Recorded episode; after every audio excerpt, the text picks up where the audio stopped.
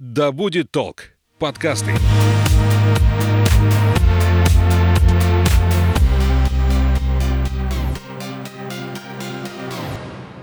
Всем привет, меня зовут Светлана Подберезня, и это подкаст «Ой, страшно». Здесь мы обсуждаем страхи и фобии, которые одолевают человечество в 21 веке. Все истории подлинные, а героем подкаста может оказаться ваш коллега, сосед и даже вы сами.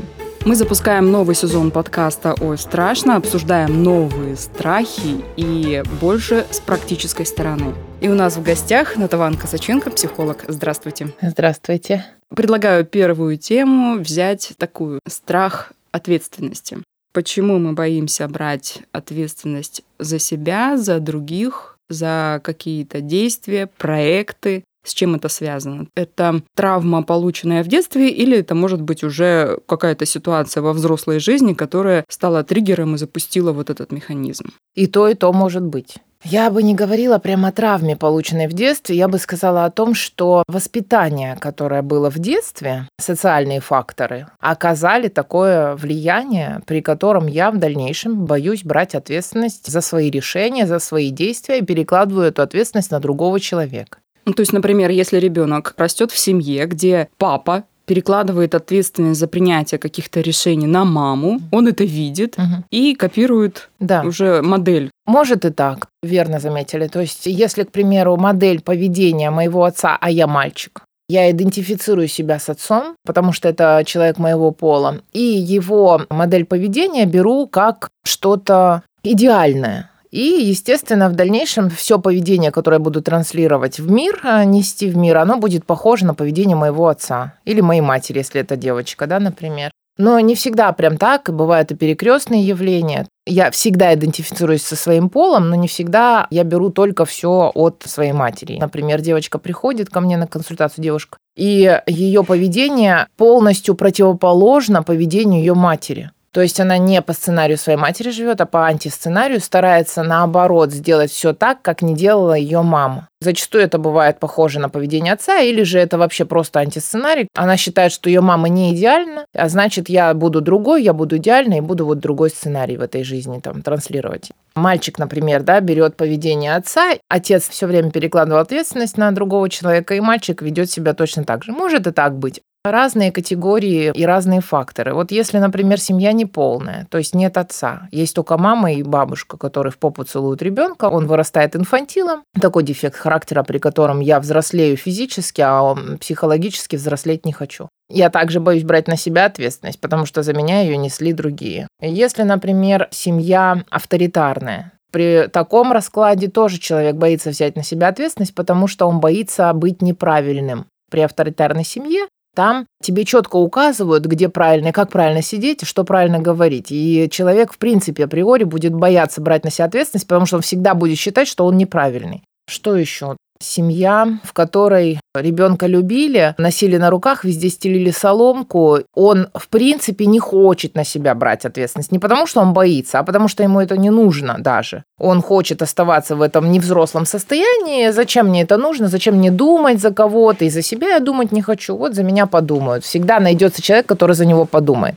Поэтому вот здесь не обязательно должна быть какая-то психологическая травма, что, например, я там сделал что-то, меня за это потом сильно наругали или побили, а вот просто потому, что вот такой был стиль воспитания в семье. А если взять ситуацию, вот взрослый человек, ему, например, или ей делают предложение повышение в должности. И вроде все заманчиво, и должность желанная, но человек отказывается, потому что боится, что груз ответственности будет больше. Здесь не столько про взятие на себя ответственности, и это тоже подключается, но в основном здесь уже более такие базальные, что ли, формы. Здесь идет речь о э, низкой самооценке. Я не справлюсь, я не оправдаю ожидания других людей. Я не буду настолько идеально, чтобы мне сказали, что я молодец. И я наперед отказываюсь от этой должности, потому что я там проиграю. Это вот как про спорт. Угу. То есть, если я иду навстречу страху и делаю действия, но проиграю и проиграю, принятие это как должное, ну, потому что там и вот оправдания идут какие-то там для себя, да. Либо же я сразу отказываюсь прямо на начале дистанции, потому что там есть кто-то круче, и он точно меня выиграет.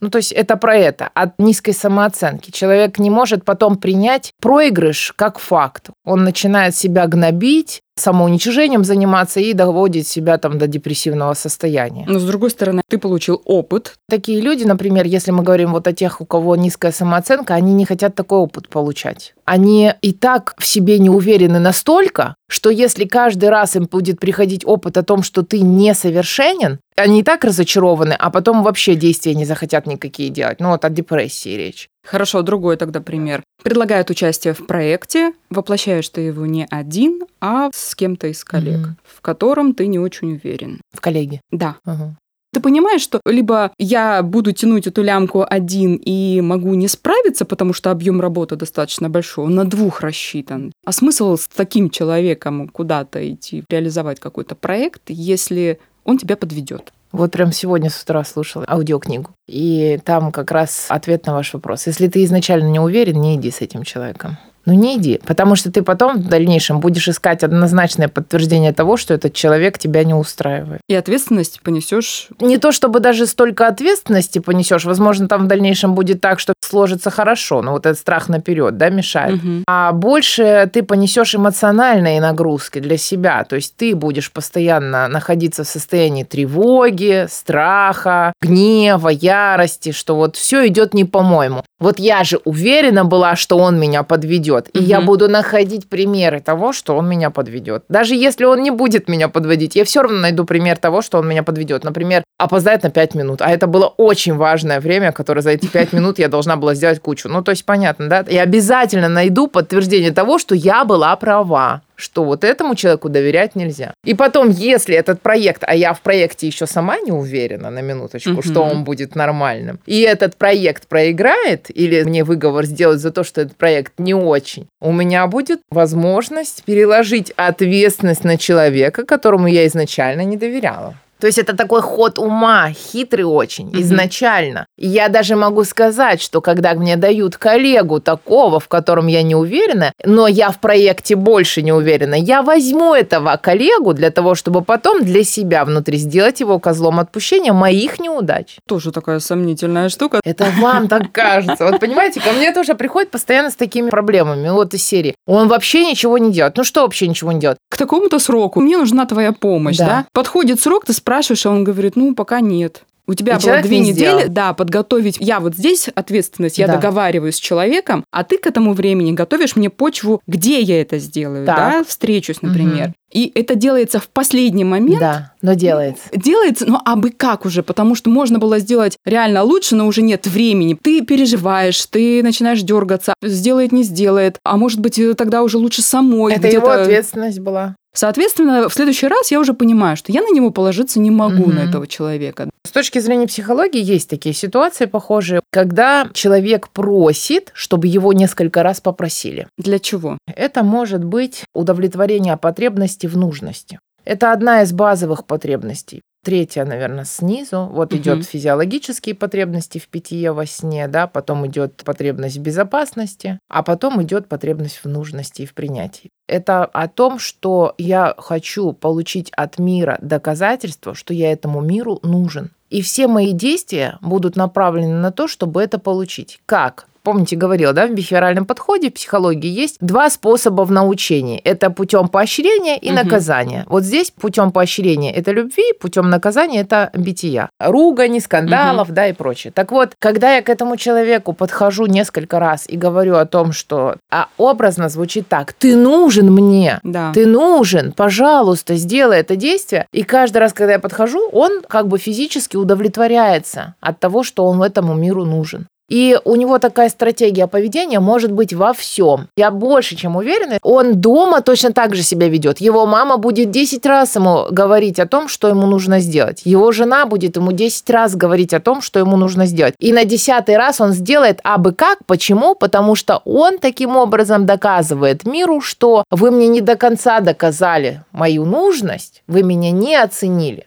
Хорошо, вот вам как мой до конца результат. доказать? Этому человеку никак. Из детства сформировалась эта стратегия. Мгм. А как она могла сформироваться? Вот я просто сейчас полет фантазии моей, творчества, да, вот давайте подумаем, как могло такое сформироваться. Например, рос мальчик, рос в семье, где был отец. Отец, скорее всего, много работал. Он взял стратегию матери. Я думаю, это очень феминный человек, он не маскулинный, у него больше женских черт присутствует. Обидчивый, склонен к молчаливости, может быть, каким-то, вот, знаете, таким подводным играм. И вот, например, мать, она постоянно пыталась доказать свою нужность. Возможно, мать не работала. И для того, чтобы доказать свою нужность от того, что она не работает, а отец таким образом доминировал в семье, патриархат такой прям классический, подавлял ее, и она пыталась доказать свою нужность через работу. Это первое, и сейчас сразу же мне пришла мысль обратная. Например, отец был нестабилен, и это получается стратегия отца. В каком смысле нестабилен? Ну, может быть, работа какая-то такая, которая сменялась часто. Где-то часто сидел дома, не работал. И чтобы доказать свою нужность, да, вот это больше похоже на правду, потому что это чаще всего встречается даже в моей практике. И чтобы доказать свою нужность, он делал действия нехорошо, а чтобы его попросили сделать еще лучше. Мгм. И каждый раз он его как бы не доделывал для того, чтобы каждый раз чувствовать и доказывать тому человеку, кто его просит, своей нужности. Потому что мать реально не могла, например, починить кондиционер, к примеру. Мгм. А он мог. Но он всегда делал так, чтобы не доделать это действие до конца. И когда мать в очередной раз обращалась к нему и говорила, ну когда же ты сделаешь, сделай, пожалуйста. Он говорил, вот видишь, какой я все-таки молодец, я тебе нужен, а ты меня все попрекаешь за то, что я что-то там непонятно, да? Мгм. То есть вот такая стратегия. Откуда может вырасти вот такой человек? Вот похоже на это. Больше даже на второе. И в таком случае у человека возникает сценарий, при котором какой бы я хороший ни был, меня все равно будут недооценивать. А зачем мне стараться, если меня и так всегда недооценивают? Ну и как бы и ладно. И плюс вот такая расслабленная жизнь отца. Он прекрасно понимал потом в осознанном возрасте, что отец на самом деле больше находится дома, и мать больше работает. Ну, это я уже так, Мгм. полет фантазии. Хорошо, ну а как быть-то другим-то с таким Да. человеком? Как КПД-то увеличить? Да-да-да. Давайте порассуждаем. Вот, например, такой коллега, да, вот у меня. То есть мне К надо пять раз его попросить? Такого человека очень легко купить, замотивировать. Чем? Например, я знаю, мои коллеги с ним уже сталкивались, и они мне говорят, что за ним есть такой слушок, что он там не выполняет деятельность до конца, или делает ее плохо, или делает в сроки, в которые он не может это сделать. И у этого человека есть кто-то, кто его может наругать. Если он живет по принципу маленького ребенка, а это точно инфантилизм, потому что там есть прокрастинация, это не доделываю дело вот прям до конца и ну, берусь только прокрастинаторы мы все. По большей части, да. Мы где-то что-то откладываем и потом делаем вот в последний момент. Просто некоторые это Не все. затягивают Не все, настолько, не все что прям... Точно, он говорю, не все. Гиперответственные, созависимые, как я, не прокрастинаторы. Потому что нас мучает контроль повсеместный. Мы все пытаемся проконтролировать наперед. Но таких мало. Все равно прокрастинаторов больше. Прокрастинаторов больше, но не все. И получается, если мы предполагаем, что этот человек инфантильный, такой феминный, то, скорее всего, его можно чем-то купить. И чем его купить? Наказанием. Ну, я же не могу наказать, потому что мы с ним в равных, например. Абсолютно не можете. Ну но вы можете сказать о наказании. Каким образом? Рассказываю. Петя, значит, у нас есть с тобой задание, дело. К 28 числу мне нужно, чтобы ты подготовил площадку, где я буду проводить интервью. Мне нужно тебе напоминать? Напомни. Хорошо. 20 числа. Петя, я вот напоминаю тебе, что мне нужно организовать площадку. Ты не забыл, сделал или не сделал еще? Ага, ну не сделал, да? А почему? По какой причине? Ага, некогда было, понятно. Послушай, вот я, насколько помню, там Борис Петрович, Мгм. он очень зол будет, если мы это не выполним. И мне, наверное, сегодня придется к нему пойти и сказать, скорее всего, мы не войдем в сроки с тобой, потому что 28 скоро, а у нас не готова еще почва. Если я сегодня от тебя не получу ответ, что ты все сделал, мне придется к Борису Петровичу идти и все-таки доложиться, что мы не готовы, и причина будет не во мне, к сожалению. И это такое наказание? Да не наказание. Манипуляция? Да, манипуляция. С другой Почему стороны, я не могу так сделать? Просто пригрозить, да. А если человек знает, что ты не такой, который пойдет и будет действительно говорить, что вот а мы не укладываемся так, в сроки, потому-то потому. Стоп, стоп, да? стоп, стоп, стоп. Вот, например, мне, например, а значит, не нравится. Рассказываю. Мне, например, не нравится сидеть в беседке, где лазят пауки. У меня фобия арахнофобия. И вот не могу. И я вот предупредила, например, кого-то, а там пауки. Я пойду туда, в эту беседку? Нет. Мне не нравится, что человек не выполняет свою деятельность, и меня потом по шее за это ударят. Я предупредила, а он не выполнил. И почему я не иду к человеку, который руководит этим процессом выше, и не скажу об этом? Потому что я потом буду что, страдать от этого? Потому что у меня будет все-таки козел отпущения, на которого я спешу все это потом. Влетит обоим. Ну, влетит обоим. Соответственно, ты берешь и вытягиваешь вторую часть, чтобы все-таки уложиться в Влетит сроки. обоим. Не хочу быть Павликом Морозовым, я хочу, чтобы все получилось. А потом, представляете, такая ситуация. Подходит Маша через э, три недели и говорит, у тебя была такая ситуация с Петей? И ты ничего не сказала? То есть вот этот гондон работает у нас в организации, он меня подводит, и ты ничего не сказала? И вы просто вот почву для него копаете, чтобы ему тут хорошо сиделось. Бабл даже поставили туда ему, чтобы ему было комфортно, а он всех подводит. И есть такая мамаша, которая боится папе слить о том, что он косяк. Чья вина? Ну, точно не его. Вы не взяли ответственность на себя сказать о нем. А почему? Вот это вопрос. Почему я не взяла ответственность сказать о том, что есть коллега, который не справляется со своими обязанностями? Чего я боюсь? Наверное, быть предателем. И теперь вот спустя вот этот вот разговор десятиминутный, вот сами расскажите мне, кто виноват и судьи кто? То есть, когда ты считаешь, что человек не берет ответственность, на самом деле сам, да? Вот вам и ответ. Иди навстречу. Возьми на себя ответственность. Да не сделай... могу, никогда никого... Не могу. Не могу. Это вот слово, которое нельзя применять здоровому человеку. Нет слова «не могу». Тогда вот всегда нужно заменять на слово «не хочу». Не хочу я брать на себя ответственность, не хочу я его сдавать, не хочу я быть предателем, не хочу я, я быть первой. Пошла и сказала об этом действительно, да? Ну, меня надо несколько раз подвести вот таким образом. Либо я сразу просто откажусь, зная, к чему это приведет. Uh-huh, Либо, если я не знала, но так получилось в процессе, uh-huh. то... Я дам ему шанс на изменение. Да. Вдруг у него проснется да. совесть. Мне вот понравилась такая фраза. Получается, человек, который не выполняет и не берет на себя ответственность, он как бы предает вас в совместном деле, угу. коллега. У предателя нет совести. Совесть – функция души. У предателя ее нет. Данте сказал, едва предательство душа свершила, вселяется тотчас же ей в тело бес, и в ней он остается, доколе срок для плоти не угас.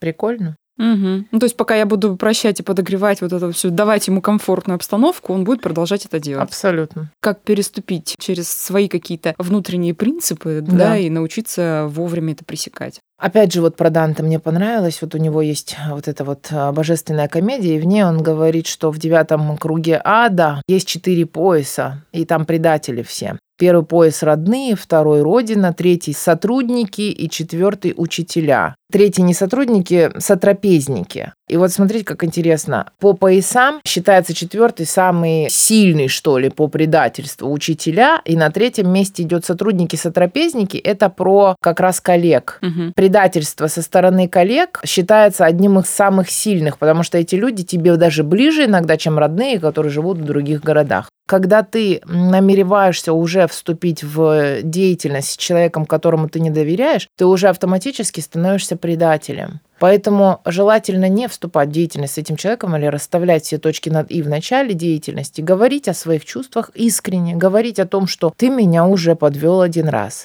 Я знаю, что совести в тебе нет. То, что ты сделал тогда, для меня это было болезненно. И с тобой работать у меня желания нет. Поэтому давай будем находить какой-то консенсус. Либо мы с тобой работаем, но я не буду тебе доверять, но ты будешь выполнять все требования. Или же Борис Борисович узнает, я точно пойду, потому что мне уже это будет не устраивать, я не хочу по шапке получать. Или же давай сменим роль твою на другого человека. Предложи того, кто может сделать твою эту работу. Я буду сотрудничать с ним.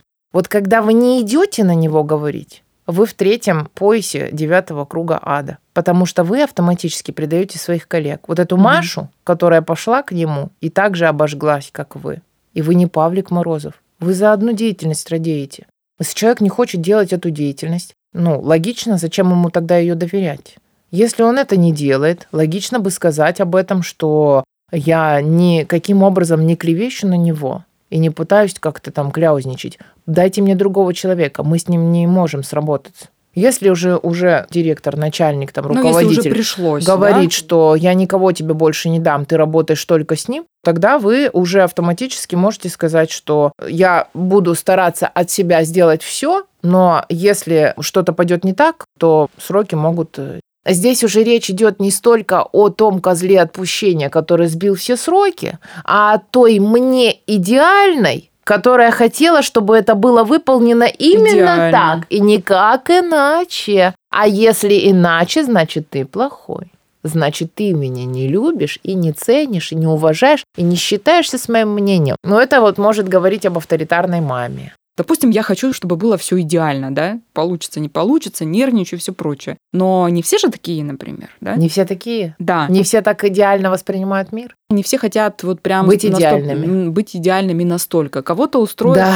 А, И эти вариантом- люди, и эти люди инфантильные, безответственные. Это другая категория людей, понимаете? Вы в разных То плоскостях есть там, совершенно. там Маша такая же, как я, получается. Да, там которая- Маша такая же, как вы, которая хочет чего-то идеального, а там Петя такой же, как другие, которые безответственные, инфантильные. Вот он такую жизнь ведет, ему так нравится. Он может сказать так, я все сделал, ну я же сделал, чего тебе еще надо? Ну вот за день до, ну я же сделал. Ну не было этого роз фиолетовых, были красные. Ну все же сделано, а нет. Вот в моей картине мира это должно было быть сделано за 10 дней до с фиолетовыми розами и с перламутровыми пуговицами. А он говорит, почти все то же самое. Ну, пуговиц не было перламутровых.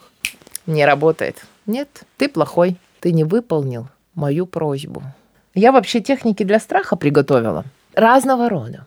Вот у нас есть страх, да? Мгм. Страх чего-либо вообще. Давайте так. Напишите страху письмо. Шаблон письма такой. Здравствуй, мой страх.